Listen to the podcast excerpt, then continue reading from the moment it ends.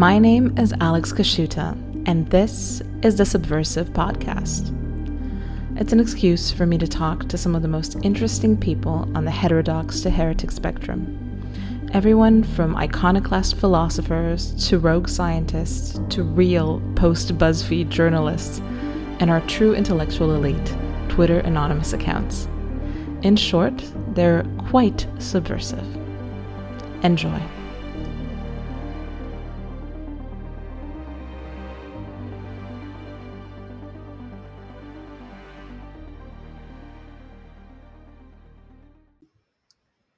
Today I'm joined by Justin Murphy. He is the father of Other Life, which is a blog, newsletter, and podcast uh, Imperium. Imperium? Yeah, no. and uh, um, of Indie Thinkers, which is also uh, the place where I met Justin, which is a community of intellectuals um, on the internet. Hi, Justin.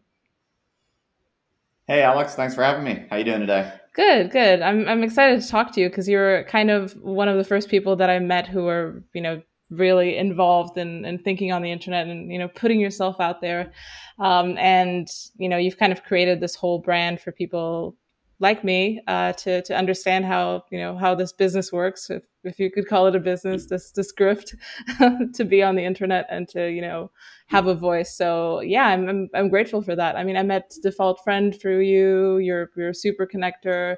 I really like the the platform. So yeah, I'm, I'm excited to chat to you. Oh, I'm glad to hear that. Thank you very much for that. And I remember when we first met. Yeah, was uh, what a couple years ago, probably. I guess right. It or was one year ago, maybe. It was last, uh, I think, August or September. So. Right on. I I remember. It, it's cool because you were you know talking about getting more serious about your work on the internet and and you've really gone and done it. I, I, see you out there working hard and really, you know, Tweet, tweeting hard. yeah, tweeting hardest. tweeting hard. Now you're doing the podcast. No, no, seriously, I, sincerely. I mean, you're you're doing really well. Like you're you're you're taking your own ideas and your own internet project seriously as as as you should if you believe in the things you say and you're getting results. Like you're really your your influence and and profile are you know they're growing and it's it's really cool to see. So good for you. Yeah thank you. Thank you. It's definitely you know not not in little part uh you know your influence and stuff that i've learned you know just you know reading the forum and yeah chatting to people and seeing other people do it. So it's it's really good. So so really happy you're doing this. Um well, I mean, it's worth pausing on because a lot of people think that it, it's like getting clout on the internet is like an accident. You know, you're just like if you're if you're this or you're that or something happens. But no, you can actually decide to develop your own intellectual project and be systematic about it, and you can actually succeed in growing your audience pretty rapidly. And you're a really good example of that. So you know, you like you decided you wanted to do it. It's not like you just one day started getting like favored by the algorithm or something. You you decided you wanted to take your ideas more seriously and and start working on them more publicly and and and grow an audience and you are doing a great job because you decided to and you put in the work you know? So um, i just wanted to pause on that. Yeah i think you know there's there's a little bit of, of being deliberate in it you know? It's kind of you, you try stuff and you see that some stuff works. Like for me twitter was really a surprise. Like i was not very i didn't really expect to you know work on Twitter to write tweets to get that that much uh, of traction. So that was really surprising. And then you know people were asking me you know you know why not do a podcast? So kind of from from one angle to the other, I was like, yeah, you know this this could be a, a real thing. It was definitely a proof of concept, but I feel like you need kind of a bit of a proof of concept or something because you know I, I see some people who are you know kind of trying to build everything from the bottom up you know this whole sprawling you know substack podcast combo with with all the newsletters and everything.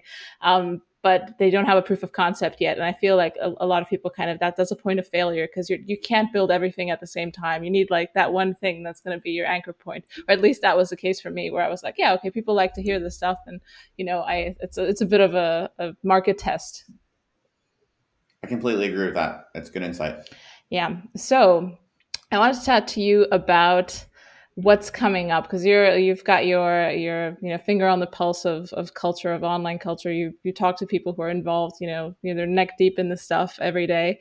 Um, the idw or whatever is left of it is crumbling before our very eyes. Uh, you know the, there's a handful of people going off on wild goose chases about postmodernism. There's other people who are you know fawning over i know porn stars on their podcasts. And you know the the the center doesn't hold. So i'm really curious curious, what do you see? What's what's the face of the new thing that's coming up? Well, what what is it? Yeah, I think the IDW was, is a bunch of kind of paranoid Gen Xers who are kind of very pleased with their newfound internet clout, but they don't really know what to do with it, and I think they're a little too pleased with themselves. And then they also become kind of delusional a little bit about their own power and influence, but then also delusional about the forces holding them back. And it's very funny how very smart people can devolve into what are really actually rather childish and and immature ways of thinking, namely around you know the man or the system and uh, holding them back and suppressing them. And so I, I, think it's been very funny and interesting to watch though this IDW uh, phenomenon, just to watch it evolve. Like you give a bunch of talkative Gen X men some internet clout, and it doesn't go well. It, it just doesn't go well. So it, it's been an interesting thing to watch, though. Obviously, that's on the downhill. That I don't think ever was going to be a. I mean, it was a cultural moment for sure, and you know those guys have substantial audiences, and so not knocking them. You know, they, they can enjoy that and and carry on, but it's obviously not you know the the the center of of the action anymore. It's obviously on the down on the downslide you know, you see this with a lot of internet projects where it's like if you get really big, that's great. But then often what happens is they kind of cash out, and then it's just like you can coast mm-hmm. um, with rel- you, you can coast for a long time if you have a large audience, you know. Um, even though what's actually happening under the scenes is you're you're you're on your way out, but it takes a long time to to go to zero, right? So you can coast, and that's no problem. That's how I see the IDW. To me, the real the real cultural action is mostly with Gen Z internet edge lords. To me, to me, this is this is like if you want to know where the future is, look at the kids who are in college now, who just they don't care about anything, and they like to go on the internet and you know what they call shit post, whatever. It's kind of like the whole 4chan thing, except now it's more popularized among the cool kids who go to college, right? So it used to be 4chan was, you know, this this relatively obscure thing for, you know, relatively disaffected men. Not completely, but that that was generally the that that was to my knowledge to to to the degree we have any data at all about it that that is uh, more or less accurate about what what the 4chan moment was. But that kind of attitude now has diffused a bit to like the average cool Gen Z college kid is basically in their own attitudes and lifestyle, they're like a 4chan shit poster. And this is now cool among the cool kids in Gen Z uh, college circuits. Uh, to me, to me, that's fascinating, and not a lot of people know it because, uh, to be fair, these a lot of these kids are somewhat concerned about, you know, they don't want to get canceled or, or whatever, but they're not anxious about it. They just use a pseudonym, mm-hmm. and then they fuck around and enjoy their life and and be like, you know, schizo on the internet as a as a form of like cultural rebellion. There's a lot of that, but a lot of these people are very smart and very interesting. And uh, to me, that that's going to be like the next big wave of what's really hot and powerful in in the culture. That's one thing, but we could go on to a few other different pockets, but I don't, I don't want to lecture too much. Should I keep going? Or yeah, no, no, keep going. This is all news to me, but also I, I, have noticed that among the, the the shit posters that I interact with, my some of my favorites now on, on Twitter they sometimes let slip that they're like 21 or 22 and i'm like whoa I thought we're all millennials here. But yeah it's it's definitely a thing. Yep yep. And then there's uh i mean another wave i think to look out for which is uh, the wave I, I i guess i'm associated with is young but middle-aged adults you know 20 in the 20s and 30s who have invested sometimes quite a lot in some kind of traditional institutionalized intellectual domain but it's just increasingly clear to them that that is all bottoming out and there's really no opportunities for them there. And so what's happening is, you know, let's say you've done a PhD or maybe you just you've done a master's or whatever. You've you've put some amount of sunk cost into some kind of traditional prestige pursuit, whether that's in humanities and science and arts, whatever.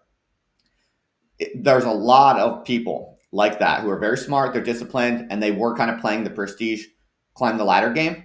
And they're just kind of realizing, like, oh, this ladder goes nowhere. It's just like I submit to extraordinary kind of self censorship and arbitrary idiotic constraints on my work and what I'm capable of to get to some, you know, perch of power, but that perch of power isn't even there anymore.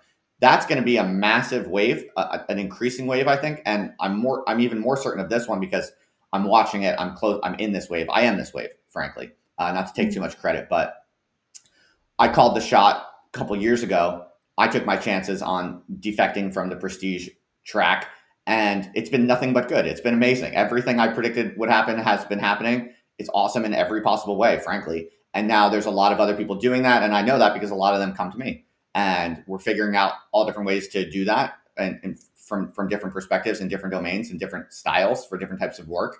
And I think that's going to be massive over the next 10 years. I think you're going to see more and more people, just like a, a, an analog here is it's arguably the same phenomenon, but in a slightly different milieu. It, it's the New York Times journalists who go to Substack, right? They quit New York Times to write a Substack. That's essentially what I did with academia two years ago. And you're going to see more and more people doing it. You know, I think I think Substack is probably an overrated phenomenon. Like it's cool, it's good, um, but I don't think Substack isn't going to be the the massive magnet that sucks up all of the energy. I think Substack is a kind of momentary, trendy thing, which is it's like it's cool. I'm not throwing shade at all, but I don't think it's not like I wouldn't expect in ten years every serious intellectual has a Substack. I think that's just like a momentary thing that has given people a certain kind of brand, a certain kind of license. Like once a few high power people do Substack, then all the other people are like, oh, this is legitimate. This is in a way, in a way, there's a kind of um, magnet to Substack because it it allows people to do internet stuff without seeming like a loser, you know. But I think we're soon we're soon getting to a place where um, the best Substack people are going to basically have to build their own media companies, and then they're going to the best Substack authors are going to over time essentially become like what I'm doing with a kind of multi-channel uh, little personal media company because just because that's going to be the natural way of growing that's my take on that. Um, so I see Substack as kind of a one relatively minor uh, specific example within this larger movement, and I think, but I think the larger movement is going to be uh, much bigger and and and happening across different channels. You're already seeing people.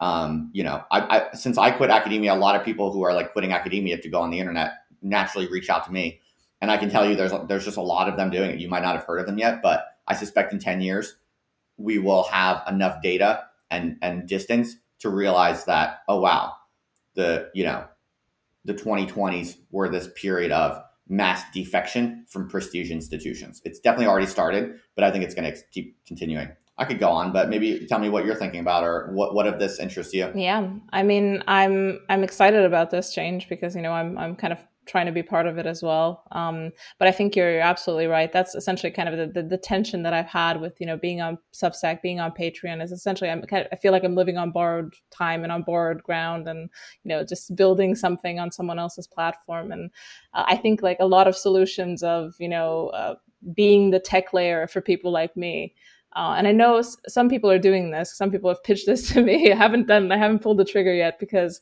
uh, what I like about Substack, what I like about Patreon, is that it's it's a trusted thing. People know what it is. They don't. They're not shy of putting their credit card information in there. They know this is a brand. Um, if I just add my own layer to it and say, okay, this is the Alex portal, just shove your credit card information in here. I feel like that would be, you know, that's that's a bit of a thing. So I think I, you know, I think there's some some accommodation to that, you know, private layer that people need to have uh, that I don't think is given yet. So that's kind of why I'm I would be hesitant to to build it myself. And also, I'm a, a bit of a tech philistine, so. Hmm.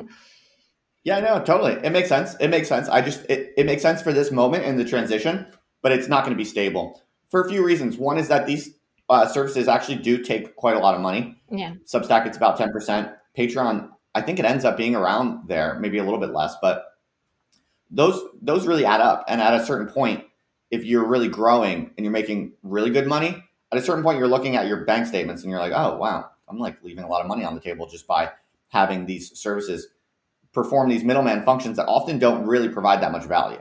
So I, I think it's, it's a it's a very delicate situation for them to be in. I don't think it's going to be very sustainable. And I think the issue you point out about feeling a little weird about asking someone for their credit card or whatever, I think that's just going to pass as this sort of thing becomes more normalized, right? It's like if people are happy to give their credit card to Patreon and Substack and this and that, at a certain point, they're going to be grateful to you for consolidating all those things into one thing. And if they're paying you through those other services, it means they trust you. So they're going to be happy to give you their credit card. I think I think honestly they probably already would be, but like you said, people like you don't really want to take on that um, you know challenge of like building that themselves. But honestly, it's not that hard. And I think um, you know as you as you continue to gain power, Alex, I think you'll eventually be looking, you know, for for for options that you control more.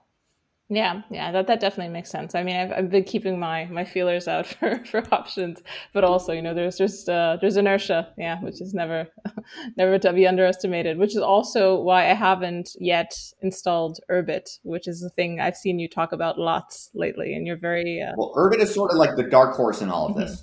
It's definitely a it's definitely a, a moonshot. It's a long shot. It's like I definitely wouldn't, you know, bet the farm on the whole world moving to Urbit in the next five years, maybe not even the next 10 years.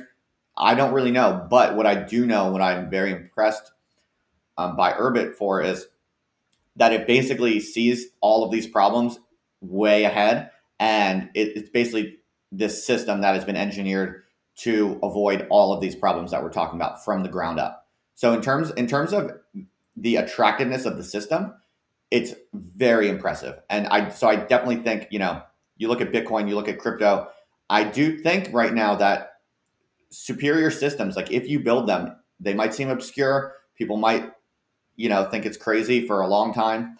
But if it's a truly superior system that really repre- represents a way of fundamentally overhauling all of the problems of the current paradigm, I'm interested in those types of projects. So yeah, it's definitely a dark horse, but Urbit would basically solve a ton of these problems. So that that's why I'm, I'm quite interested in in increasingly. But it's a long shot. Yeah, yeah. I feel like it just it, it it feels kind of like this, like you said, like the dark horse, like this. The the usability of it is is really it's a black box. You know, it's like you need to install this, you know, crypto thing on your computer, but you need to use command line to do it. And you know, there's there's you know. Well, they they've made that much simpler. They are doing very well on that right now. They're working hard on that, and you can now get a hosted Urbit where you don't have to touch the command line. You basically just sign up and log in like any website so that is that is available now. If you wanted to play around with it, that's quite that's quite doable. And they are you know making some gestures to trying to support creators more. They so they I think they understand the the role that they could play in what we're talking about. So I would just stay tuned stay tuned for that. I, I think you know there's some chance it becomes more practical and more interesting and useful for people like you and I. And uh, it's it's an interesting concept for sure. Cool. Um, I've also seen you talk to oh, is it Mike Elias uh, from Idea Market? I thought that was such a such an interesting project. Such a yeah. I don't I don't know what's what's your your vibe about that. Seems like a, a you know kind of the ultimate way of monetizing yourself if you're just like this you know loose loosely configured thinker. It's an interesting concept for people who don't know what you're talking about. This guy Mike made a, a platform which is basically it's kind of like a stock market for internet figures and so it, it's a little complicated, but basically it allows people to more or less buy shares in someone if they think that person's you know stock price is going to rise. If they trust that person, they might buy some shares. And what that does is it puts it puts it into a yield a, a yield bearing account. And I actually so if they buy stock in you, you actually earn interest on that. The more people that buy your stock, the more interest you will earn. And if your stock price rises later, they can they can cash out if they want to, that kind of thing. So it's interesting. I think I'm agnostic about that platform in particular. I, I think he's cool. He's smart. It, it's an interesting project. I hope it succeeds. But with these sorts of uh, phenomena, you always have to look at the larger the larger question is always more interesting. You never know what individual platform or project is going to succeed. And what I but what I do think is extremely interesting and promising and all of that is, I mean, I do I'm I feel very bullish that crypto is going to make significant impact on how the intellectual life is measured and and judged. Because the fact is right now we we live on an internet where lying is more or less incentivized. Mm-hmm. like there's there's really no penalty for being wrong and there's no penalty even for lying really on, on the public internet today. And so that's a massive massive problem that is going to need to be solved. I mean that's probably a billion multi-billion dollar market if you can basically solve the lying problem on the internet you know? Mm-hmm. um, and then it's also a matter of people want like humans humans more or less refer to social cues in their judgments right? There's there's been a lot of research done on this like, like not to sound like an elitist or anything but a very very small number of people make their own independent judgments is, is just a basic fact. And the overwhelming majority of people even people who you might think of as like fairly smart fairly educated people even most of those people generally make their judgments based on the judgments of the people around them who they respect this has been very well documented it's a very small minority that ignores all social cues and just using logic and reason alone uh, makes their own judgments. But it all trickles down from there, right? The, the, the cues come down from there. And so having reputable, trustworthy systems that can actually tell you, like an index that could tell you how trustworthy is Alex, how trustworthy is Justin. Um, if you could build a system that actually conveys that information, it's extremely, extremely valuable and and it's going to change everything because right now you get incentivized to lie hmm. but when we have that kind of system you get incentivized to tell the truth like imagine a world where like the more truth you tell the more credit you get and the more money you make. Imagine that world. We live in the opposite of that right? So i i'm, I'm fundamentally convinced that crypto is increasingly going to be uh, the way that this happens. It has to happen. And crypto does have some interesting ways of doing it. You could we can talk if you if you're interested in that, we could talk a little bit more about it.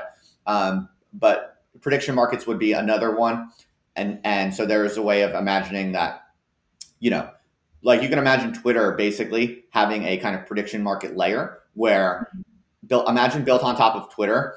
Every time you tweet something, you have to like put a little bit of money on it or something like that. Uh, imagine that, or maybe you could tweet other things, but imagine every Twitter account it became normalized to put small amounts of money on bets regarding everything that you say. And then you can imagine a kind of index page where I could basically look to see everyone's scores, right? I could see how often has Alex been right when she's actually put her own money on the line. So that's an easy way to imagine this materializing. But like, you know, the idea market idea, there, there are many different ways of, of trying to implement this. So I, am confident something like that is going to win and it's absolutely going to be revolutionary, but it's still early days and we don't know which how it's going to look exactly. Yeah, I mean that that sounds promising. It's kind of like the that that Robin Hanson idea of you know futarchy just to, to organizing society by bets.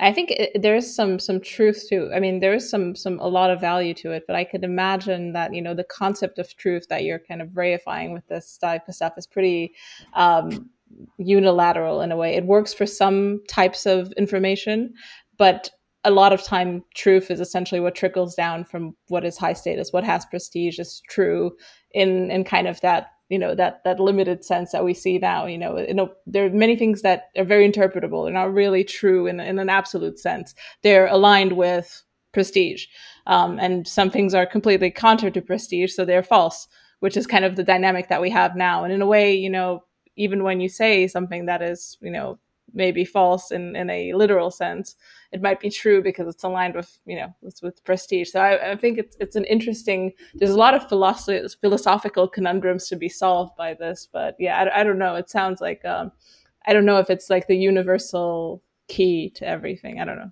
that. Oh yeah, sure, sure. There's lots of ideas and statements that can't be measured in that way for sure, but I would bet you that people who make accurate statements that are verifiable using prediction markets when they talk about the more abstract stuff that's harder to measure, you're going to trust them them more, right? Mm-hmm. So it's like you're totally right, but people who are people who are caught being wrong multiple times, you probably also shouldn't trust their like generalized life advice either, right? Yeah. So that I mean that that'd be my my answer to that. Yeah, yeah, that makes sense. It's kind of like a, a bit of a social credit score. I mean, w- whatever you think about this, it's almost an, an, inevitability to have something like this. I mean, you, you already have it. You know, Twitter has it.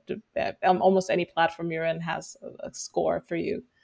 Yeah, see, I'm really into social credit scores. I just don't want them run by like the CCP or whatever. I want I want really really accurate and kind of dem- like voluntarily managed social credit scores. So if the measurement is really good and accurate and people have the freedom to kind of enter into or enter out or exit those credit scores, then that's what I that's what I want personally. I think I think that's a really good thing. I think we need more measurement.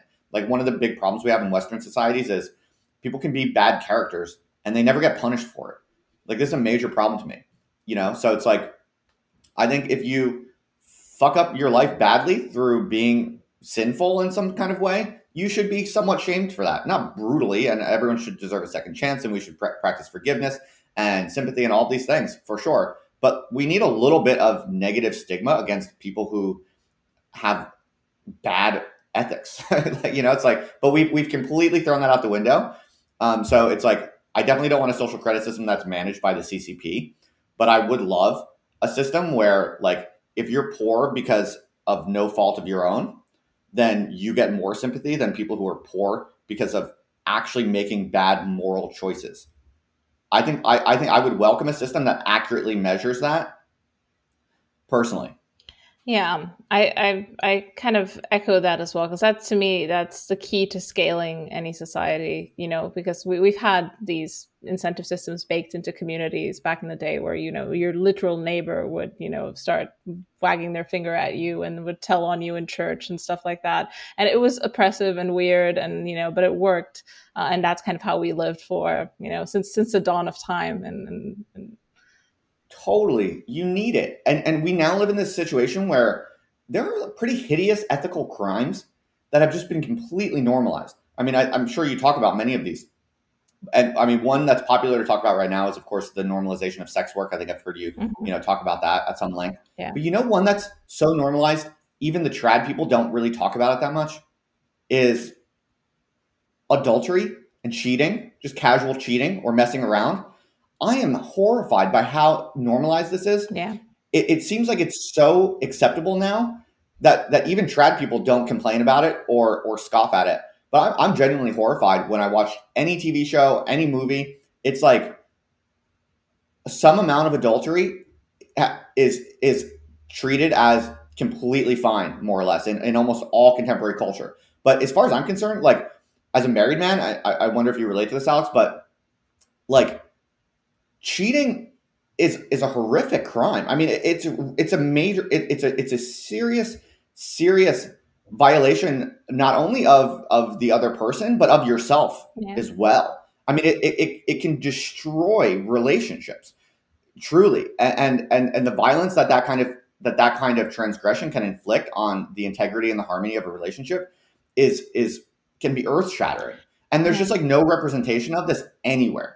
There's no punishment for cheating. So many people who we admire, who are famous and influential, you know, there are well documented cases of you know uh, infidelity or indiscretion in their life, and no one in our culture faults them at all. No one looks down at them at all for yeah. it. But to me, it's like if you're an, if you're an adult person and I admire you for any way for any of your achievements, but you also like cheated on your wife, to you're dead to me. You're dead to me and that, and it, that's how it should be because it's on it, it should be at that level of unacceptable crime. And just as you said, if it was a small community, it, it with that that really required loyalty and and and strong relationships for that community to survive, then that kind of thing would get its proper uh, stigmatization. But in our culture, many things such as cheating, that's just one example, completely go under under the radar and our, our moral systems and our society aren't even able to measure them or, or sense them or feel them as as as as evils. Yeah. But i i also think that you know whatever our moral system might be uh, you know in, in, the wider world people still feel these as moral injuries to themselves and they accumulate these. And i really feel like you know be it you know sex work be it you know adultery be it just like completely you know abusing yourself with with drugs and alcohol and all that stuff. This stuff you know you know this is not good for you. And even whatever buzzfeed tells me today it's like oh you know this is absolutely chill. You should be chill about it. But there is there's a disconnect there. And you know you you know when you fucked up. And uh, I, I see a lot of people kind of you know caught in that in that you know in that prison between okay people you know society tells me this is all okay and this is how it should be. I have this tension inside that this is you know this is a destabilizing situation that i've put myself in. Um you know but it's it's it's not you can't really make peace with it until you've made peace with the fact that it's not good. And i feel like society is really doing it people a disservice by not you know confirming that yeah this is shitty behavior. You should you should be ashamed totally i'm curious alex do you have any other um, personal pet peeves when it comes to like uh, moral wrongs in society that have been normalized that other people don't talk about? Pet peeves. Um not pet peeves, but you know, like things that no one else talks about, but you think are super evil.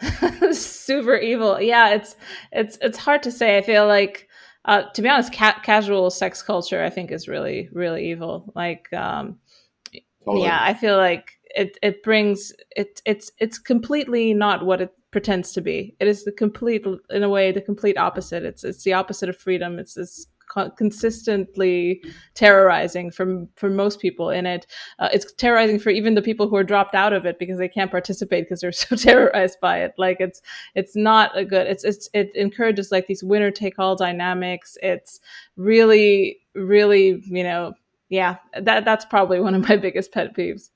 I completely agree. I completely agree. I'm, I'm somewhat ashamed to say I, I did a fair bit of sleeping around in my in my twenties, and I really do think it it it, it t- really took something from my soul. It, it, took a big chunk out of out of my soul. Like uh, it it still doesn't sit well with me, and I was never particularly you know bad in any way, but pretty just normal, I guess. And I do think that you do way more harm to yourself and and probably to others in ways you don't even know. And you know what I think, Alex? I wonder what you think about this. Is I sometimes wonder if the whole Me Too thing, the whole like moral panic that we're going through now, where it's like every week there's a new allegation from some like person who did something bad like 10 years ago.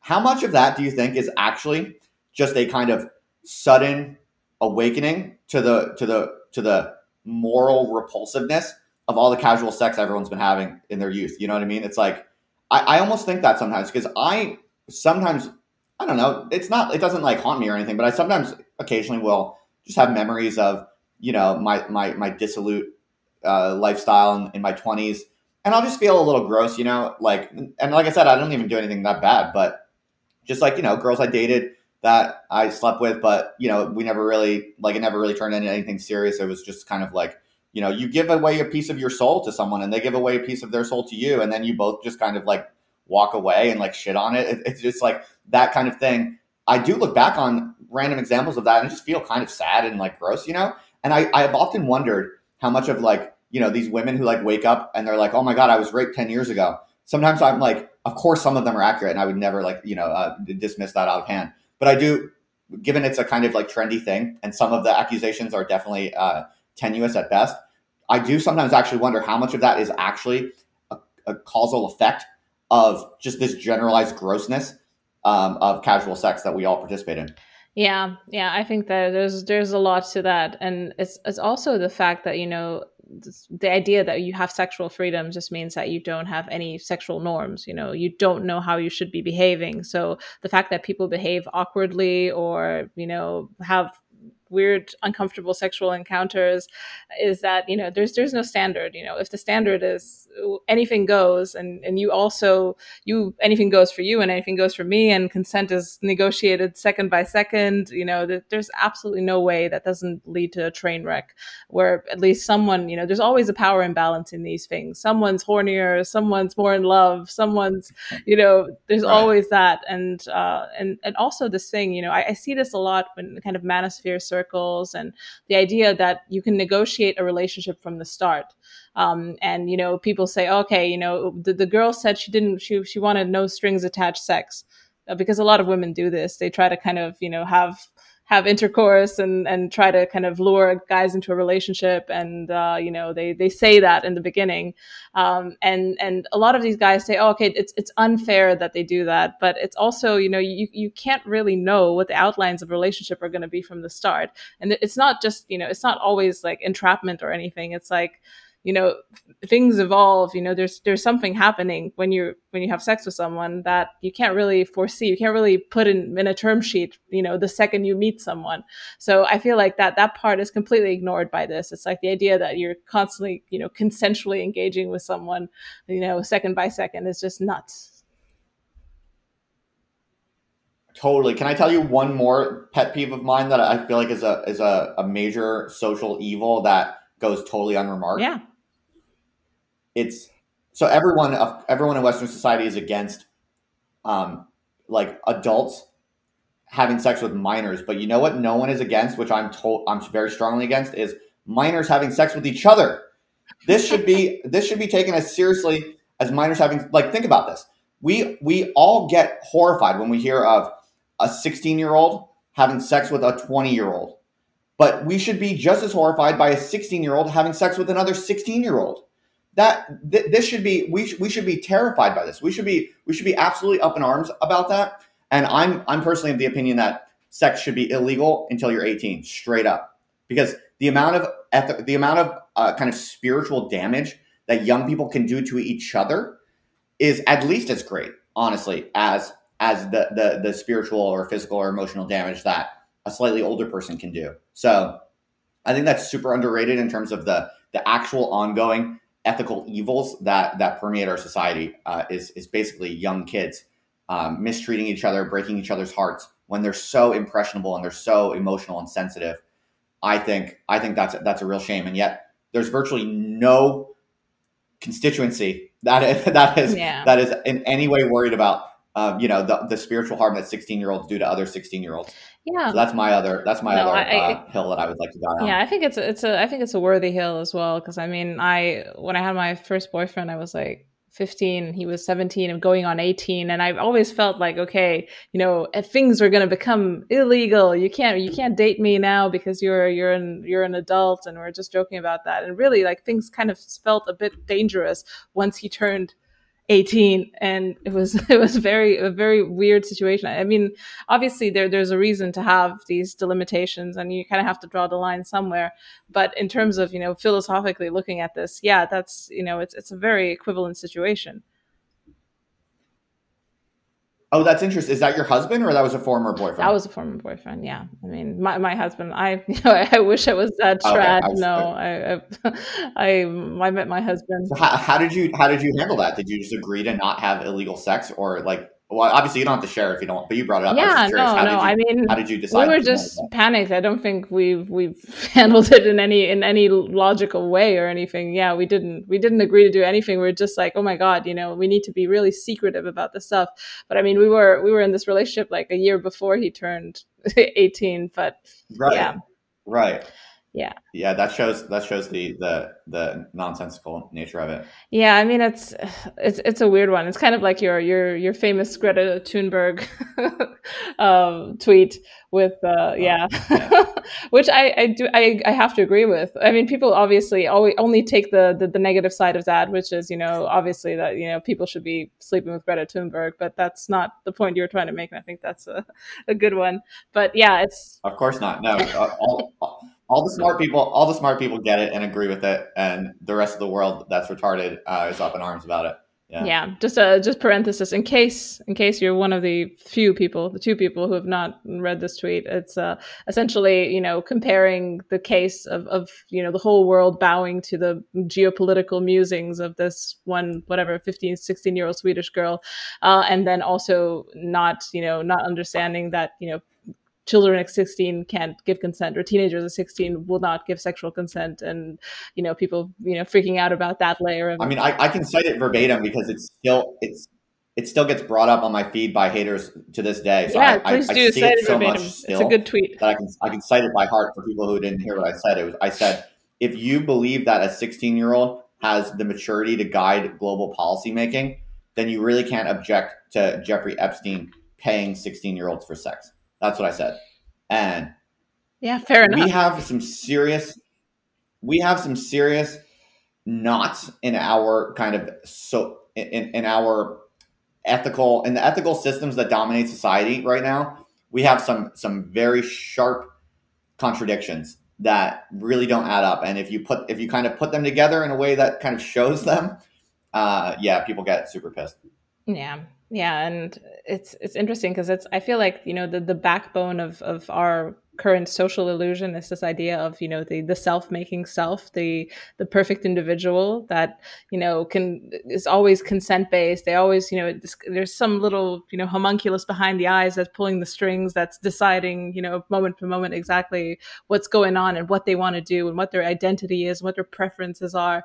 Uh, and people don't want to be slaying that that sacred you know that sacred calf. That's that's the one thing. So anything that goes against this idea of you know complete um, self creation every moment, then there it's gonna it's gonna clash with uh, with that information.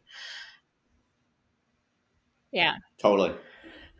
so I wanted to also ask you um, about the internet because you've been you've been a little bit critical about the internet recently. I mean, you're you're a you're a creature of the internet. You've you've built a platform on the internet. Um, uh, and you've you've uh, you've um, put it in a in a really nice way. Like how how can you use the internet? How can you be active on it without you know having it steal your soul? Or you know is is that possible to to have it as a tool rather than have it as a demon?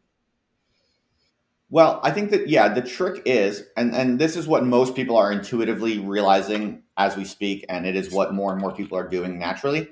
But it is essentially the the solution is to if if you have real ideas that you want to develop in the world and you want to shape the culture, you know, if, if you do have this kind of calling to to develop a long-term intellectual project, then intrinsically, yes, you want to be in the mix. You want to be, you know, shaping society and and you want your ideas to to have an impact on the world. So you do want to be active on the internet. You do want to what they call grow an audience, which is just a kind of vulgar way of of putting that you want your ideas to to uh, come to fruition in the world, to have influence in the world. And so I don't think there's any question of of you know getting off the internet or going into the woods or something like that. But what I think you want to aim for is a kind of system where you are protecting a ton of free quiet time to do the high quality original focused patient work of genuine thinking reading and writing uh, separated from social opinion completely. And then you want to take that work that's isolated and, and protected from social opinion. And then you want to build a system where you, yes, you, you drop that onto the internet in some kind of systematic way uh, to, to influence the world and to share your ideas. That's the ideal. And, but the question is, how do you do that? And what are the pitfalls? Because there are many pitfalls. I mean, one of the biggest problems we have today is that all of these websites we use are designed to make us get sucked in. And so this is reaching terrible proportions. It's like, I don't know if you relate to this, but we're now reaching a point where even if you're relatively disciplined like me and you're relatively like, I don't even, I don't even go on Twitter or Facebook or whatever for fun. Like I, I'm not even that type of person who is very pulled into it. But when I go onto Twitter to like share a few things or something like that, I find myself like I'm like still on it an hour later. Or the worst thing is when you're just switching between things. Like, okay, I have a new blog post. I'm going to post. I'm going to share it on Twitter. I'm going to maybe write about it a little bit on Twitter real quick. Then I'm going to share it on you know Facebook or whatever. It's like you try to do these short, discrete things, and it takes 15 minutes of switching costs. You know, there's research on this where you switch when you switch tasks. You know, your cognitive. It takes you cognitively about 15 minutes to even get uh, settled into the new task, basically. So you're paying an extraordinary cognitive tax just simply being on these websites at all, trying to even even if you're in this very very controlled and patient way like I'm talking about, even in the best of cases, you're you're paying huge cognitive tax and switching costs. And then you're also getting sucked in because the websites are literally designed to make you stay there, right?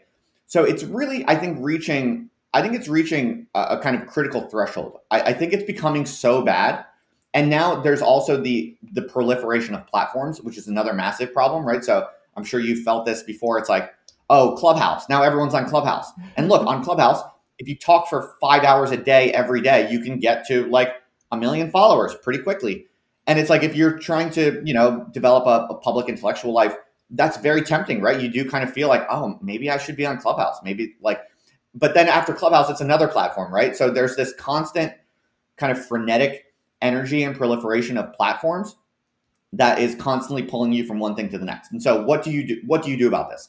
I do think that if you want to develop a kind of independent intellectual life in today's world, especially if you're working outside of institutions, which means, you know, the internet is your institution in a way, then I do think we need to be super serious and systematic about this. It's not like this is not a minor question. This is not like a minor lifestyle question. This is like one of the questions like what do you do? What should you invest your time in? What should you not invest your time in?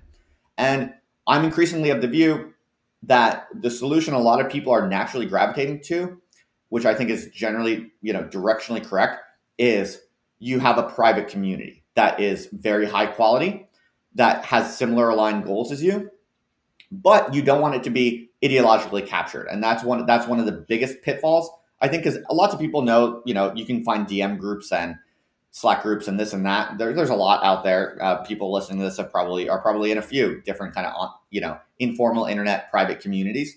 The I find the problem with those is that they're often they naturally become kind of ideologically captured, whether they want to or not. They just become it becomes like an in group making fun of the out group. In my experience, almost all of those groups generally devolve into that kind of um, spirit, and I think that's generally a that's that's a spirit of resentment and that's a, that's its own kind of capture mm-hmm. which i think if you want to do long-term intellectual work that's as that's as bad a situation and as as as serious a failure mode as any you know being being ca- being caught up in it in, in, an overly um, you know in group kind of we're smart and all and and them you know they're they're dumb that that's really bad and so in my experience a lot of dm groups and private groups go to that so the whole idea behind indie thinkers really is this thesis basically that increasingly the world is moving to the internet is obviously moving to internet communities to private communities because the public web is, is so chaotic and cognitively bad in many ways. And then but then the question is how can you engineer that in, that in that uh, private community in a way that actually generates independent thought rather than kind of group hive mind thought? And so yeah that's what that's what i'm trying to do. That's my wager with indie thinkers and it there is a kind of larger kind of theoretical I guess, hypothesis uh, behind it. But I think other people are going to do the same thing. Other pe- other people are going to figure this out. So that's where I think things are going, and that's frankly one of the reasons why I'm I'm a little bit more bullish on Urbit than I think the average person, because they kind of have this um, architecture that they've been working on for a very long time, which is extremely systematic and sophisticated, which goes in this direction of extremely robust private communities that own all of their data and can't be censored and can't be and can't be um, you know, in any way uh, meddled with, really. And it's for people listening, by the way, uh, Urbit's probably very obscure, but um, it's not like one of these. There have been many kind of alternative platforms right, that have arisen. People think of mm-hmm. Gab or Parler or whatever, but mm-hmm. all of those fail because they're trying to play on the normal internet. That's the problem with all those platforms, right? Parler can get kicked out of the App Store, whatever. Um, these Gab can have their like a bank account shut down, whatever. Uh, Urbit is like a different kind of internet. It's literally a different type of networking model. It, Urbit doesn't compete with Twitter or Facebook. It competes with the internet as we currently use it. It's a different kind of internet. So, like I said, it's a long shot, but it is kind of designed from the ground up to be um, uh, impervious to, to, to these problems, and it really goes in a in a in a radically kind of community based way. So that that's that's my directional hypothesis uh, for for the near future. Everything will increasingly go to private communities, and and uh, then we will still be coming up for air on the public internet, but really just to really just to post things, you know. So I, I mean, uh, I guess my final little bit of, of concrete um, answer to your to your question is, I think increasingly, like for people like you and people like me who have a bit of influence, we have a kind of clear brand. People know us for certain ideas that we develop over time, and you know we have fans or whatever and and an audience who values us and respects us, but we're still relatively small. You know, people like you and I are are, are still relatively small. To me, the the next big move that I think people like you and I need to really focus on is is finding a way to more or less hire someone to do the the the you know frontline work of actually going on Twitter and sharing things and posting things because I do think it's such a bad it's su- every time I log into Twitter or Facebook or whatever it's such a cognitive risk both to my my thinking like it warps your brain it makes you think whatever is popular you know it, and it and it incentivizes you to think whatever is popular and and then just the switching costs and and and so on so like my my real dream would be that it's something like as indie thinkers grows or and it's not just about indie thinkers. It's like everyone can have their own indie thinkers. Alex, you could build your own indie thinkers. Someone else could build their own indie thinkers. Whatever. Um, it's like people like you and I will, I, I think, over time realize that we need to focus more and more on just quiet work of reading, writing, and developing our own thoughts. And we are going to need to insulate ourselves as much as possible from the public web. And but but we'll want probably some kind of um, uh, support system, whether that's like other people in the community or people in your audience who can kind of do that for you. Um, and ideally, not to get like too futuristic or whatever, but again, I think crypto really is interesting in this regard because what crypto rep- what one of the things that crypto offers and it's increasingly clear that uh, to me anyway that crypto is is definitely taking over. I, I, I think it, there's it's hard it's hard to argue against crypto being here to stay, and you know I think I think I, I think it, it's increasingly evident that that it really is a kind of world historical uh, paradigm shift. The, what what crypto allows is increasingly sophisticated and fluid forms of of value sharing, basically. So you can imagine a situation where like Alex has her own private community of people of her fans and audience and and you know interlocutors and collaborators where like Alex you don't even need to go on Twitter or you don't even need to go on Facebook or whatever to get the word out about what you're doing. You just focus on doing the highest quality work you can, insulated from this chaotic, mind warping uh, public internet. And your fans or supporters can go and then spread your word, share it with their friends or whatever, and actually, in a way, get paid for it. Like they can be part of the unit. So it's it's a matter of what I'm really driving at here is that what people call private communities. That that's kind of a corny, like um, innocent sounding name for it. What it really is is turning individual creators into collective organisms. So like I, I think successful creators will basically just create their own social organism where they and their fans slash audience members slash interlocutors or collaborators are like one um, unit and the, all the people in the unit have a share in the success of the unit and they will kind of tell their friends themselves because they want to. A because they believe in the work and they find it worthy of sharing but two also because b also because they will in a way share in the upside. So i think where we're going is essentially individual creators are going to become kind of collective business operations more or less where sh- where fans become stakeholders and it yeah, that's that's kind of the long. That's like the, the really long term. That's some that's somewhat futuristic, but there are a lot of indications that this is kind of already happening, and I think crypto is going to make it uh, increasingly uh, possible and and smooth to do that. So yeah, I, I envision a world where people like you are increase people like you and I are increasingly out of the day to day tasks of like typing things on Twitter, sharing things on on whatever, and we're just doing high quality original thinking reading writing and, and developing ideas and speaking maybe recording podcasts and stuff like this still making videos. Um, but we'll be with increasingly withdrawn from the public web in one way or another um, whether that's through a paradigm changing platform like urbit or it's through a major shift towards deep community where the community kind of does the sharing for us. That's my that's my kind of longer theoretical perspective. Yeah i i i like the direction of it uh, and it's actually like a thing that I've been feeling as well. I mean, you know, the the the Twitter brain uh, has has really has really shredded my my long like you know my attention span. You know, forming complex sentences is a bit harder than it used to be. Like it's you can feel it, and I I, re- I always liken it to smoking. Like the the level of addiction that I had to to Twitter, it's has been.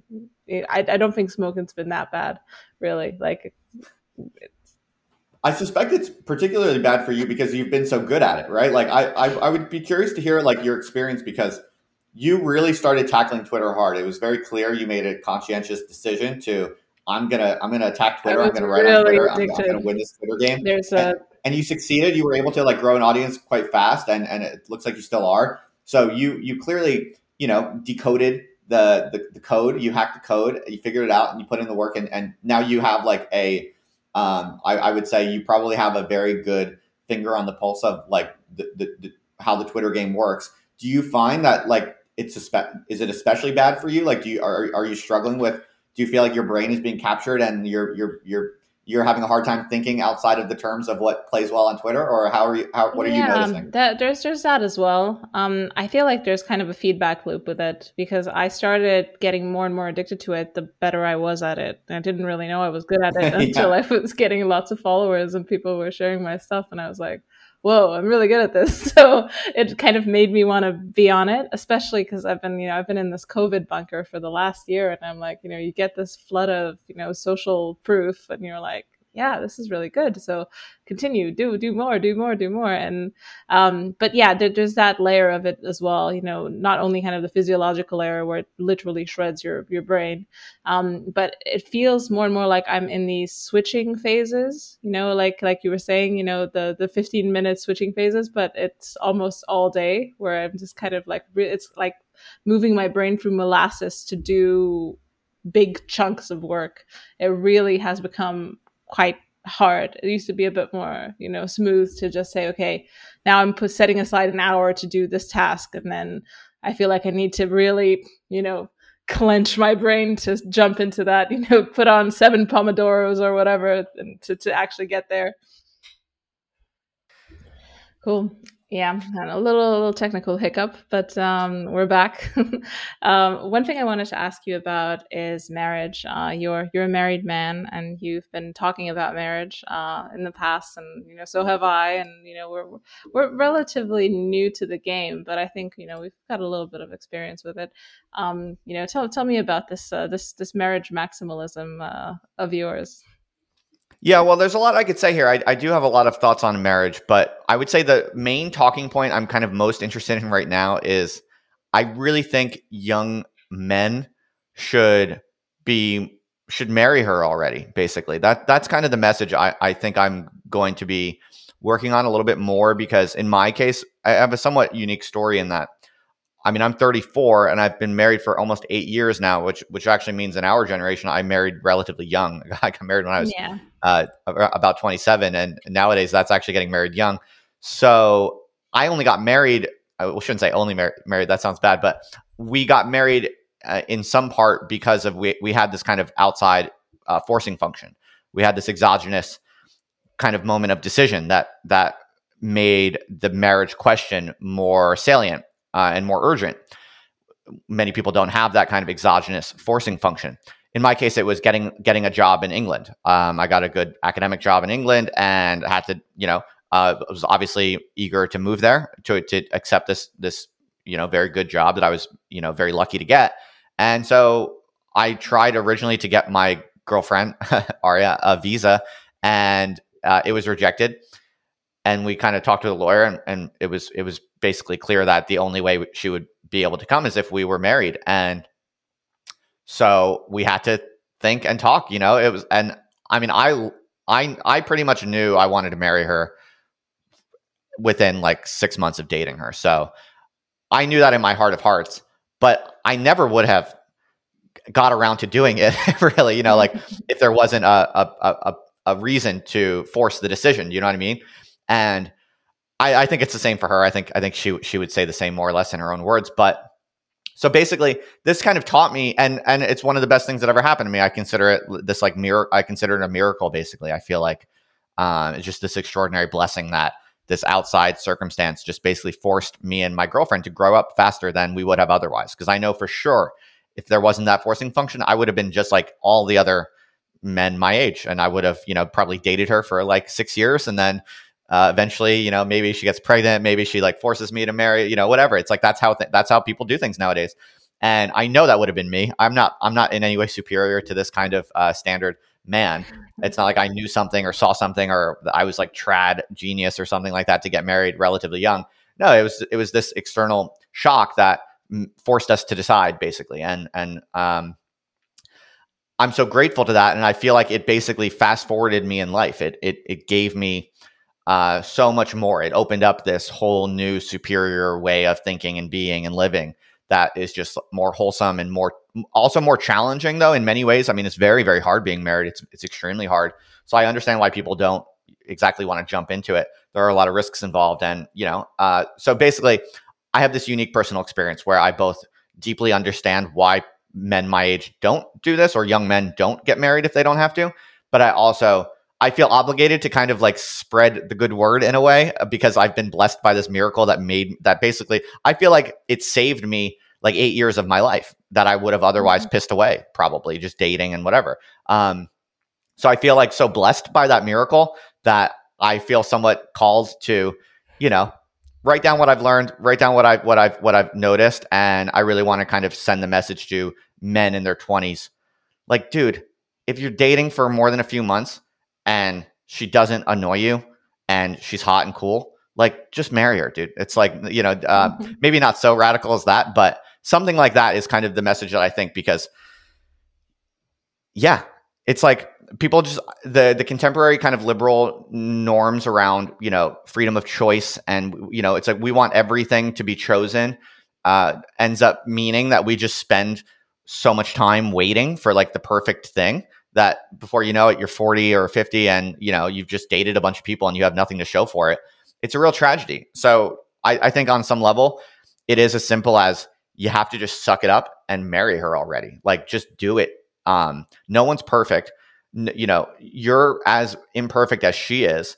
And if she's willing to marry you you should you should consider yourself very lucky because you're probably fucked up in many ways right? So it's like that's that's that's my that's i think i want to write a book about marriage and i think it's going to be around this. It's going to you know I'm, the provisional title is just marry her because i think that's essentially what it boils down to. It's like it, it it's a leap of faith.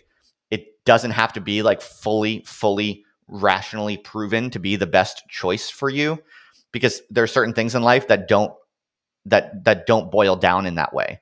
And there are certain experiences and benefits and values in life, certain experiences, certain parts of the human condition that you're never going to access if you see it incorrectly as this rational calculus. Where if you see it as a rational calculus, you're just never going to get to it and you're going to deny yourself whole pockets of human existence that are that are very good and very very necessary and very you know superior to to uh, otherwise. And so I do see it as on some level a kind of I wouldn't call it irrational decision, but I would call it a kind of extra rational decision. It's a it's a leap of faith, and it will make you better. It will make your life better, and uh, you might not know that, but on some level, you have to just just do it. And I think if you're dating someone for more than you know, I would say certainly if you're dating someone for a year, if you can date someone for a whole year and you're happy and they don't say or do anything regularly that truly like pisses you off and that you really really irks you um, painfully well first of all if that's the case you shouldn't be dating them for a year first of all but second of all assuming assuming like your things are things are harmonious you know you're attracted to her and she's a good character she has a good character and she doesn't do anything to like truly upset you or or piss you off or irk you on a really regular basis then if you've been dating for a year, it's time to get married. Just do it. Don't think about it. Just do it. That's kind of my message.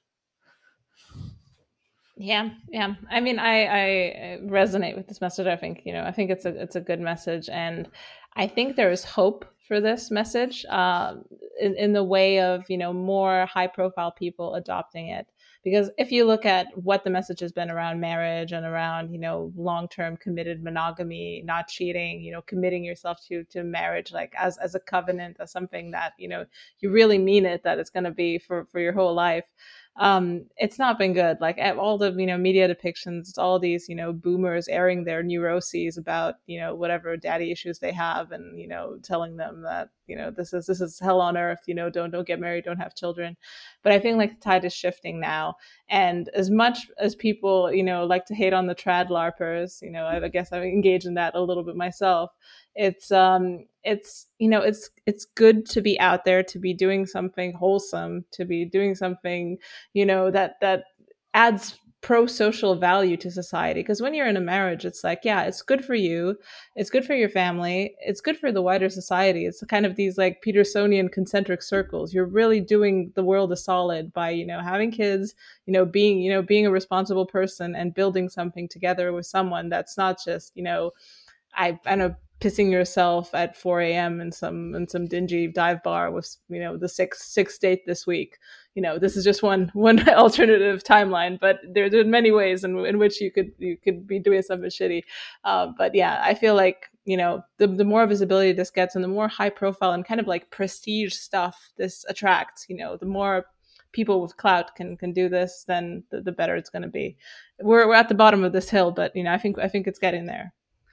I totally agree. I completely agree. I mean, I could go off on so many so many other points that I think are are very good points, which is why I think I need to write I need to write this book. But one that comes to mind is that you also like men will, will find, I believe, that aging kind of sneaks up on you. It's this gradual thing where it's not like you see it coming in advance that your you know your your looks will decay. Your your attractiveness will decay. Nat- it's a natural part of life. And i have found that my my my looks and my my general kind of you know physical attractiveness has even though i take care i take fairly good care of myself i'm i'm, I'm fairly fit and and in shape and I, I eat well and all that more or less you know not not a saint or anything but i have found that you know i'm not as handsome as i used to be and it snuck up on me faster than i expected. And it's it's it's very hard to be aware of it. It's like I think that's something people need to keep in mind because you know you might be 27 and you might be in great shape, you might look really handsome, and you might be able to get as many girls as you want. But you know when you're 33, you know it you might not be as handsome as you currently are, and you might not realize it until it's too late. And um, it's just one of the many reasons why I feel very blessed that I got married relatively early because, um, yeah, I, I you know that that's the kind of thing that can sneak up on you. So I could say I could say much more, but I don't know how how, how much you want to go into it. Yeah, no, I think I, I love this subject. I feel like you know too too few people are talking about, it, and finally I've got the uh, trad trad larper to myself to talk about it with. So I'm like I'm super super excited to chat about this stuff. But I feel like you know the the um, the declines not only in in youthful aesthetics but also in youthful energy are surprising to people. Like you know uh, you know a, a, lot of people talk about you know how women they hit the wall you know it's like oh you're super hot and then the next day you look like you know a, a hag and you know that's that's a bit of an exaggeration. It happens a little bit earlier for women obviously uh, but i feel like it happens to everyone and i feel like even for for guys who think okay you know i'm just going to play the field for 20 years and you know then i might settle down with some woman from southeast asia or whatever whatever you know fantasy idea you have you just won't have the the energy to commit to create a marriage you know even with kids without kids that it takes if you're if you're just leaving this to the last point. Plus you've literally been you know probably been dating everyone under the sun and that leaves its mark you know it's it's really i think the the whole pair bonding thing is is real um, but I think it's not just you know everyone talks about women, but I really do think men men have this as well, especially if they've been really successful with with women, where they're like, okay, I need to settle down. Which one's it going to be? Well, it, she has to have this laundry list of qualities that you know includes all the qualities of all the women I've ever been with. So yeah, good luck in finding her because that's just not there. Totally, completely agree with all of that. And I think there's also an issue where, as you get older, you get more stuck in your ways. This is this is well known. This is well documented, both in you know, kind of oral oral oral knowledge, but also well researched. It, it's very true. You become less you become less cognitively fluid, and this becomes a mar- this becomes a problem for marriage because at a certain age, you don't really want to negotiate or compromise your life with someone else. You know what I mean? But when you're young, this kind of refers to what you were saying before about energy. You know, when you're young, you know, you have more passion, you have more kind of um, eagerness and and and willingness to to find an arrangement that works for both of you, and then you can both kind of get settled into that. And and you know, if you inevitably get stuck in your ways to some degree, you can get stuck in the ways that you have negotiated with your wife that works for both of you. Whereas I think what happens is, you know, if you don't get married until you're like 35 or something like that as a, as a man, well, by the time you're 35, you have certain expectations about what life should look like or what your everyday life should be or feel like that are not going to really realistically fit into uh, you know marrying and moving in with someone else on a, on a long-term basis right? So it's like you can kind of you can kind of shoot yourself in the foot by giving yourself too much freedom and too much control for too long. Whereas if you just gave up that freedom that obviously you're not giving up all your freedom but you're just you know, significantly curtailing your own freedom by merging your life with someone else. If you do it earlier when you're more cognitively fluid, it, it, it will work and it can be okay and you can adapt. Whereas at a certain age, you might be not able to adapt to merging your life with another person. So that that's another reason against waiting too long, I think. Yeah. Yeah, that's that's for sure a, a, a major one, and I feel like you know people people definitely underestimate what it what it how much freedom you get once you get married. And I feel like you, you've made this point before, but like you know your your life changes, in the sense that you know it, it sounds a bit weird because you know people people now they live for the idea of you know of novelty and they're like okay you know if i can't have novelty like what what what is what is life good for but kind of reduction of complexity is also an important factor. You know you you know who to trust. You have your you have your rock. You you know you you're, you're building a home. You know you you have direction like you know simplifying you know de detangling your brain in that in that way is really a load off of, of you once you're once you're married. Like okay this is my person. This is my home these are my children if if if you you have them. But yeah it's it's it's you know and it it opens you up to do stuff. Like you know i wouldn't have been able to do this podcast if i was like neurotic living in a you know lonely dingy apartment somewhere in a big city. Like no way. It's so true. It's it's really really hard to focus on important long-term projects when you're dating around. I completely agree with that. Because when you're dating around you're incentivized to be doing what's cool what's hip you know um and really valuable, worthwhile projects usually aren't, you know, they're they're not very interest they're not very impressive for a long time, you know. For a long time it's just plodding away, you know, in obscurity and building something meaningful. And and you know, you, when you're dating, you never want to show up to a first date and tell your date that you're working on some obscure long-term project that doesn't really have any results, doesn't really have anything like um, that they can relate to or be impressed by. You know what I mean? So it really dating incentivizes kind of short term bullshit types of you know uh, accomplishment behavior whereas marriage incentivizes it allows you to do kind of weird long term things that are really important to you that that you really that you really believe in but they maybe aren't going to show results for for a very long time because um, you don't need to impress anyone in the short term. Uh, you you you become more concerned about making a really long lasting impact in, in a way that people will really respect and you can focus on on on on that long term battle because you already have the buy in of your of your partner so i completely yeah i completely agree with that yeah, I feel like um, that's kind of one one of the tensions that I have uh, when I think about you know kind of polyamorous marriage and things like that. Like I feel like you're considering you know you you essentially you keep dating within your marriage and you never get that complexity reduction you're inviting complexity back in. Only that's just one dimension of it you know there's like you, you posted something about step parents and that was kind of like this this horrifying hair raising statistic which i think adds to the the polyamory combination as well because you know have one step parent is already like a, a, nightmare scenario. Have 16 of them in a commune then okay that might be even more intense. So yeah oh yeah. i mean I have friends who are poly. I have friends who are married and poly, but like I, you know, so I'm not throwing shade on anyone in particular, but I, I'm personally the very idea of a poly marriage or an open marriage. It's it's a contradiction. It's you. It's marriage is all or nothing. You're either all in 100 percent or you're not married. Frankly, so that's how I think about it. Uh, not to say you know people can have their own arrangements, and if you're happy, you know, if you're if you're in a legal marriage with someone and you're also both dating people and you're happy, then you know go to town. I'm not I'm not here to tell anyone that that they don't understand themselves or something like that. But all I'm saying is whatever that is, it's not marriage. It's something else. Because yeah. marriage is it's sacred. It's a sacrament. It's it's it truly it's it's like you're either completely bound and all in on each other or you're not. And if you're not, then you're not you're not really married. Is how is how I think about it. And frankly, I think all of the most impressive and important benefits and, and gains that come through marriage, what makes marriage so uh, special and amazing and, and, wonderful, you really only get them if you're truly all in. That that's something that I, I've observed and that's something that I, I it's a it's a deep conviction of mine. If you're even 99.9% in, there are there are aspects of marriage that aren't going to open themselves up to you. There there are parts of that that aren't going to ever ever come to fruition to you you have to truly, with your heart and soul, be 100% in, no matter what, come hell or high water, till death do us part. I will go down with the ship if need be. That's what unlocks all of the magic of marriage.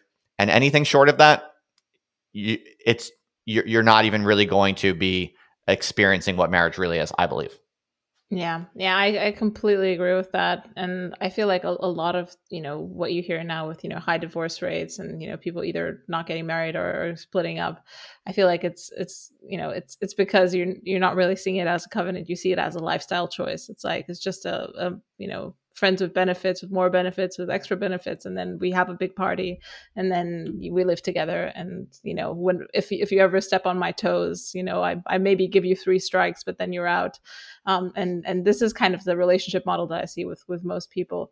Um, I mean, this this infinite optionality seems to be you know eating away at at you know the, the, the most precious things in life, and I think it's the same thing with with you know the fertility crisis with children as well. Like the idea is like you don't want to make a choice that's going to curtail your optionality forever.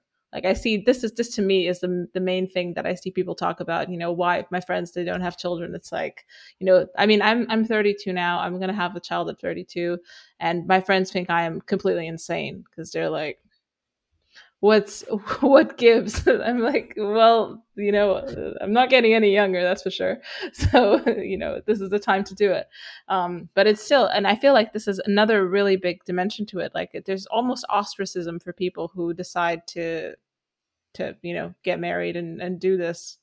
I don't know i feel like uh, you know it's it's hard to to make the jump because you you will be isolated you know it's it's you know the community's not there Right. Well, the trick is finding other married people with kids and making them your social set. But that's increasingly difficult, right? Because nowadays, I don't know about you, but it's like a lot of the people I hang out with are my age and they're not married and they don't have kids. So it's like uh, it can be somewhat challenging to find that that group. But I think that is basically the solution to what you're talking about. You need to just basically sw- start to switch your friend group away from the single the single people with no kids and just finding other married couples with kids to be friends with. I, I mean, that's something that I'm like, I still love my friends who are single. I'm not throwing shade on anyone, but uh, I mean, especially what I mean, we don't have kids yet, so we can still kind of, you know, be in this milieu, but we already kind of feel it as a little bit of a, a little bit of a conflict, a little bit of, um, you know, it doesn't quite feel quite right that all of our friends are, most of them. We have a few friends who are married and have kids, but um, I think once we have kids, for sure, we're going to try to like make significant investments in just finding new friends who have kids because it's just very hard to relate otherwise. Um, for those of you, anyone listening who's my friend who's single, I'm not going to like ditch you. I'm not saying that, but uh, you know, I need more married people with kids in my life. Yeah, have kids. Have kids. Justin's friends who are single, and pronto. Yeah, it's also like have kids because I mean I don't. I, I, don't have any. This might be too much information, but um, I, I, mean, I don't have any real anxiety or anything. But like, we've been trying for a few months now, only only like four or whatever. But when you start, I'm starting to feel a little. I'm I'm pretty confident we'll be fine, but you, it's starting to make me realize, like, oh wow, like it's definitely possible. Maybe like w- it would have been easier when we were younger, you know. So it's like, and a lot of people face this, right? I mean, I, I think we're going to be fine, but this is something that a lot of people face when they wait long especially people who wait longer than me, when you want to, you might not be able to. And and that's a really that's a very scary and very painful thing. Like like I said, we've only been trying for 4 months and we haven't we haven't gotten lucky yet. And I'm starting I'm starting to feel a little like existential like like dread or I don't know what to call it exactly.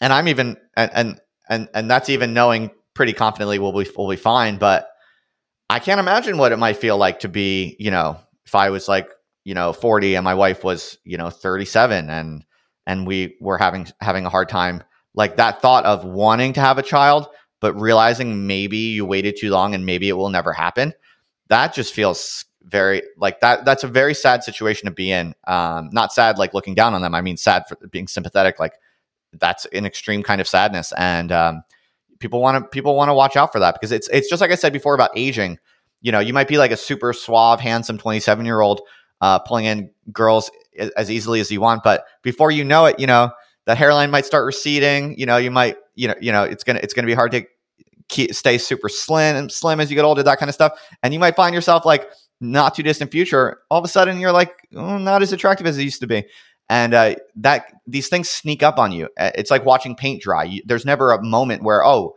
okay, the paint is about to dry. I need to get on this. No, it's like it's like boiling a frog, right? Like once you realize anything's happening, it's too late, you know? So um, it's a, it's a very similar thing here that we're talking about when it comes to fertility, and uh, people need to be aware of it. I think. Yeah, absolutely. I've, I mean, I've annoyingly harp on about this all the time because I've, you know, I've, I kind of am in these circles. You know, I talk, I talk to these girls, and you know, a lot of people have problems, and you don't even have to be 37. I mean, the thing is, it's it, it's age at on one level, but it's also, you know, all of all of the like environmental factors, all sorts of things like, you know, fertility seems at least at least from my anecdata to be quite a challenge for my generation of women. Uh, i've been super lucky. I've been i guess i'm just weird yeah weird you know eastern european stock but uh you know it could have gone either way but um it, it also kind of confronts you with with this cosmic dimension that everyone wants to avoid like you know once once you have children because that, that's one thing i've kept thinking about like you know what you know there's there are like 7000 failure points in this adventure that we're on now you know like you know miscarriage stillbirth you know the baby gets sick it dies you know sids all sorts of levels of absolute cosmic horror that i'm signing up for now uh, because you know i want to i want to go on this. And i i could imagine someone who's you know people who've been sheltered and a lot of us have been sheltered from you know the, the realities of life would just want to not even can't you can't even start contemplating this stuff until you know it comes to you so i feel like you know that's that's definitely one thing i was thinking about you know earlier in my life and i was like i wouldn't even know how to deal with this stuff. Totally. It's true. But you know no no risk no reward. It's like you you only access the true cosmic beauties by exposing yourself to the to the cosmic horrors you know what i mean? I, I think there's a pretty direct uh, proportionality there. So it's like yeah, if you want to live like a super milk toast life where you never really feel anything that powerfully deep and good, um, by and you, and you want to avoid the risk of of these kinds of uh, you know fears and problems and and, and potential catastrophes, then uh, yeah, sure, fine, live like a milk toast life that never you know accesses the the deep good or the deep bad. But uh, I want the whole thing, you know. I want the whole. I want. I want the maximum. I want. I want everything. I want all of life. I want the whole the whole maximum range of what life involves personally. Yeah, I, I, I like this uh, this lens on things, and I feel like you know more people are starting to to adopt this, and more people are starting to understand that you really can't have the the good without the bad. You know, you can you can live in in this tepid you know pod for a while but i feel like a lot a lot more people want to break out of the pod so i'm i'm really excited to be to be part of the movement of people trying to break out of the pod um, so uh, i have a question of the show which i usually try to to wrap things up with uh, do, you, do you have a um, a subversive thinker like a, a, writer or you know intellectual that is an inspiration to you that you think uh, belongs out there that people should read more of or or know about Ooh, so more like on the underrated, underrecognized side yeah. you're asking about? Yeah. Hmm. Well, I'm spoiled for choice now that mm-hmm. I run Indie Thinkers. I have uh, a, a, list of people I can easily draw on. But now the problem I face is uh, not picking favorites. I don't want to. Uh, I don't want to pick favorites. But um, yeah, Indie Thinkers is basically filled with exactly this type of person. It's kind of the whole the whole idea behind it. So it's all really smart people who want to do long term intellectual work but most of them you haven't heard of. But some of them you might have heard of. So let me think who would be a good person to give a shout out to. Um, um, one of our members who's been most successful since uh, joining, and I mean, I'm not taking credit for his success, although you know everything, everything he's done to really be successful recently came after he joined. Um, so I take a little bit of, I'm just happy to see that, but it's not like I caused it, or I'm certainly not taking credit. Um, but he's probably I would say our most impressive success case in terms of uh, people who come into indie thinkers and then really like uh, kind of get involved, but also um, kind of use the group to help them and then actually successfully um, kind of take off in a way would be Jeffrey Shullenberger. Do you know him? Yeah, yeah, he's been on a podcast. I know Jeff. Oh, that's right, of course. Yeah, so shout out to Jeffrey. Uh, I think he's very impressive and currently underrated for sure. I know him just through Indie Thinkers, but uh, he's he's super smart, great guy, and he's uh, he seems to be increasingly he's he's he's a he's a lecturer at NYU, but I, he's increasingly putting more and more of his effort and and and investment into his independent uh, kind of profile or platform online, and he's succeeding a lot. I think he's going to probably be much bigger than he currently is. So um, you heard that here first. Uh, he's very good. Another person I would give a shout out to from Indie Thinkers is Emmet Penney. Who do you know him by any chance? Yeah, he has a, a, a podcast as well. No? Yeah, that's right. He has a relatively new podcast uh, called mm-hmm. Exhaust, and again, just very smart guy, very thoughtful, and uh, I think currently is, is, is very underpriced and uh, under under under recognized. So those are two names I would I would shout out that uh, I bet you in five years and ten years they'll be um, they'll they'll be much more recognized and respected. So th- those are my two.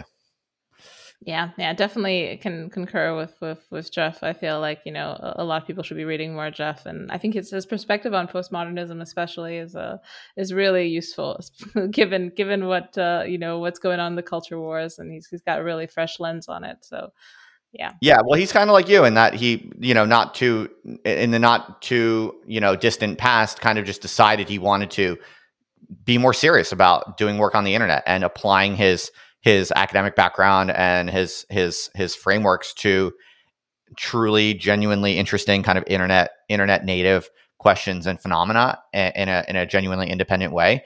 And if you if you can do that and you can follow through and you can put in the work it it works you know? Like it, it is possible to build an audience and build a profile and and and build a name for yourself and build yeah an audience by just deciding to and then being being strategic about it, but also like putting in the work and but also being you know honest and authentic uh, to what you're really all about. Um, like it's fairly reproducible. It's not it's not like a magic. It's not a magical, obscure process of, about how this works. I don't think I think it's fairly reproducible. So I just have a lot of respect for people like you, people like Jeffrey, um, uh, Jeff. I'm sorry, who basically you know decide they want to win on the internet and they set about doing it and then they they succeed in doing it. I i, I appreciate that a lot. Yeah for sure. I think um doesn't jeffrey have um uh, a new course with you guys? Like uh, a Girard course? That's right. That's right. We're I, I have not yet uploaded the website but it's about to launch. So we're kind of uh we've been we've been moderately spreading the word uh, low key but uh, i haven't announced it yet but yeah uh, jeff will be teaching a, a full eight week course on Rene Girard uh, starting in mid June.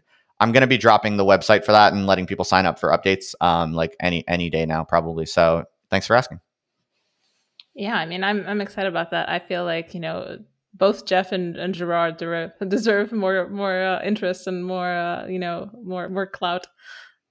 Definitely, yeah, it'll be it'll be really good. I just did a course with Michael Millerman, t- who taught Leo Strauss, and it was massive. Like people, a lot of people signed up, uh, and it, everyone loved it. It just finished actually. So yeah, I'm getting I'm getting pretty good at this online course game. It's like a weird thing, you know, to do the all. There's no one else. There's really no one else out there who's doing um, like highbrow philosophy courses online outside of institutions.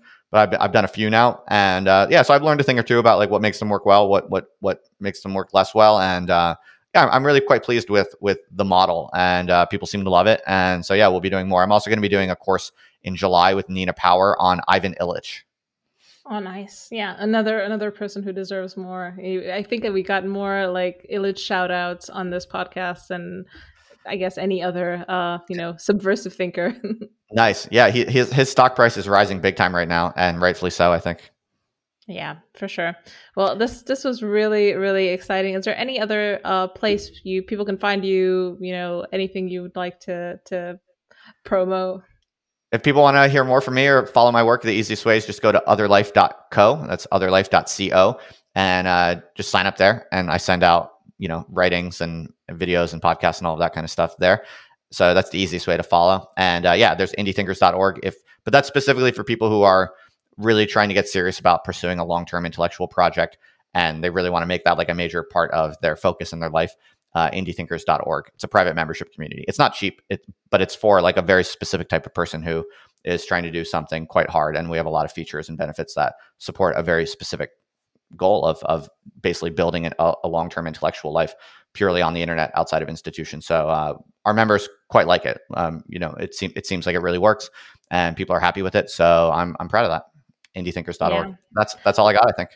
Yeah, I mean, well, well, you should be. I, I definitely endorse it fully. So whoever wants to, you know, do writing, thinking, talking on the internet, yeah, go to Indie Thinkers. You'll you'll find a great community there. Thanks, Alex. I appreciate that, and thanks for having me on. This was fun. Yeah, it was really fun. Thank you. All right, you got it. If you like what you're hearing, want to see where I take it, and maybe want early access to episodes, bonus episodes, access to the AMA, or you just want to support the cause of dissident speech or my work in general, head to my Patreon at patreon.com slash aksubversive. Your donations are what keeps the lights on and makes the show possible, so thank you.